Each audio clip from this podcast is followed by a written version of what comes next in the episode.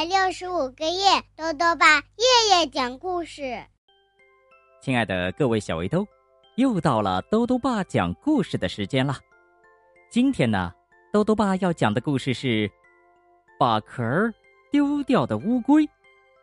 故事的作者呀是日本的吉泽惠子，由磊磊翻译，由河北教育出版社出版。有一只乌龟呀。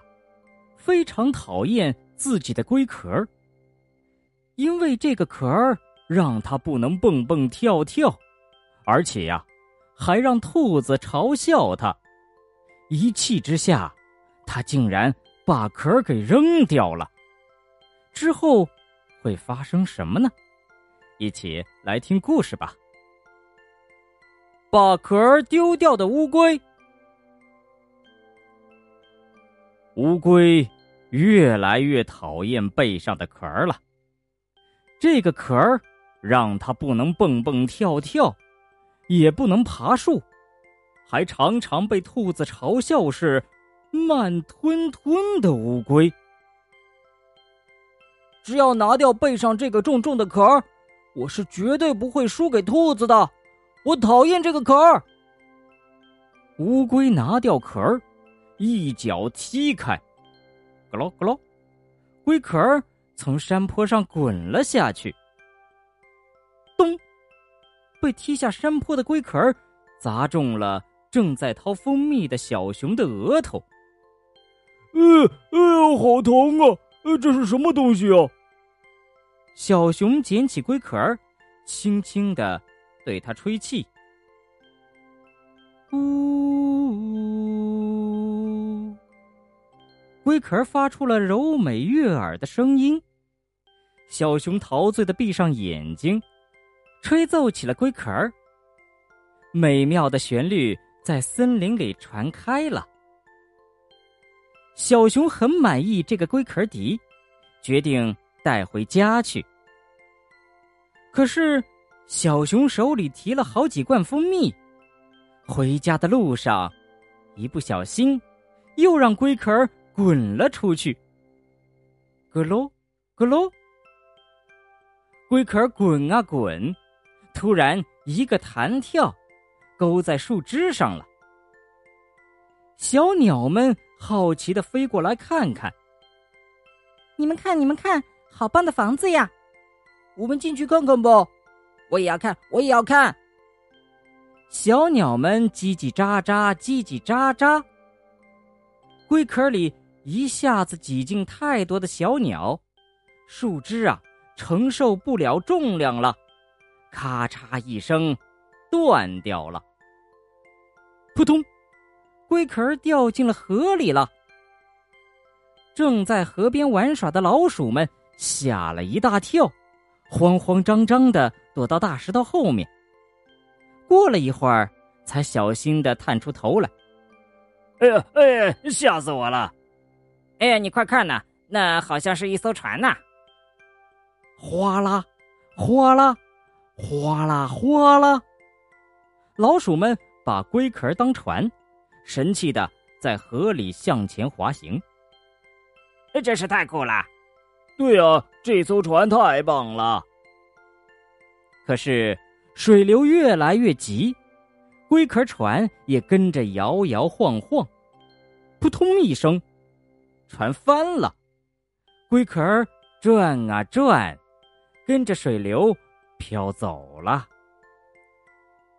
而这时候的乌龟呢，它开始后悔把壳丢掉了。原来呀，它中午午睡的时候，柔软的背部被蚊子叮了好几个包，痒的受不了。乌龟想起它的壳总是保护着它。无论是大热天，还是寒冷的夜里，都帮了好大的忙。乌龟四处寻找它的壳儿，却怎么也找不到。没有壳儿的我，应该改叫什么名字呢？是把壳儿丢掉的乌龟，还是背部被蚊子叮得好痒的乌龟呢？不对，不对。没有壳的我，说不定再也不能叫做乌龟了。那我到底是什么？乌龟越想越害怕，他垂头丧气的走着，突然间闻到一股好香好香的味道，是从大树底下的屋子里传来的。他走进屋子，听到了开心的歌声，还有脚步声，蹦蹦。乌龟从窗户往里头一看，哦！乌龟惊讶的大叫起来，歌声也马上停了下来。屋里的主人转过头来，哎呀呀呀！刚才在屋里哼歌的，竟然是一只。套着龟壳的兔子，兔子红着脸，一边小口喝着浓汤，一边告诉乌龟早上发生的事情。他说起龟壳笛美妙动听的声音，又赞美龟壳房真漂亮，还有在河里滑行的龟壳船看起来好威风。最后说道：“他费了好大的力气。”才把龟壳从河里搬上来。我很羡慕你有一个这么酷的壳，所以才老是欺负你。对不起。兔子说着说着，眼泪也跟着掉下来。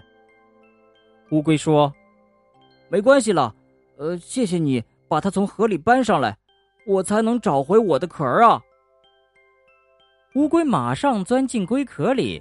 开心的说：“哈哈，这下我不用改名叫‘把壳丢掉的乌龟’，或是背部被蚊子叮得好痒的乌龟了。终于变回我自己了。”月光照着乌龟回家的路，也照得龟壳闪闪发亮。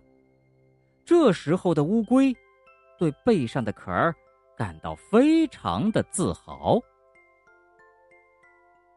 好了，小围兜，今天的故事讲完了。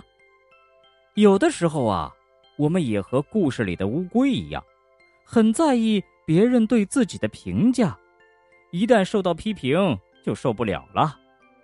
如果我们能够既看到自己的不足，又同时看到自己的优点，就不会那么着急了。豆豆爸还想问问小围兜，你被爸爸妈妈或者老师批评过吗？是一件什么样的事情呢？如果想告诉兜兜爸，就到微信里来留言吧。要记得兜兜爸的公众号哦，查询“兜兜爸讲故事”这六个字就能找到了。好了，我们明天再见。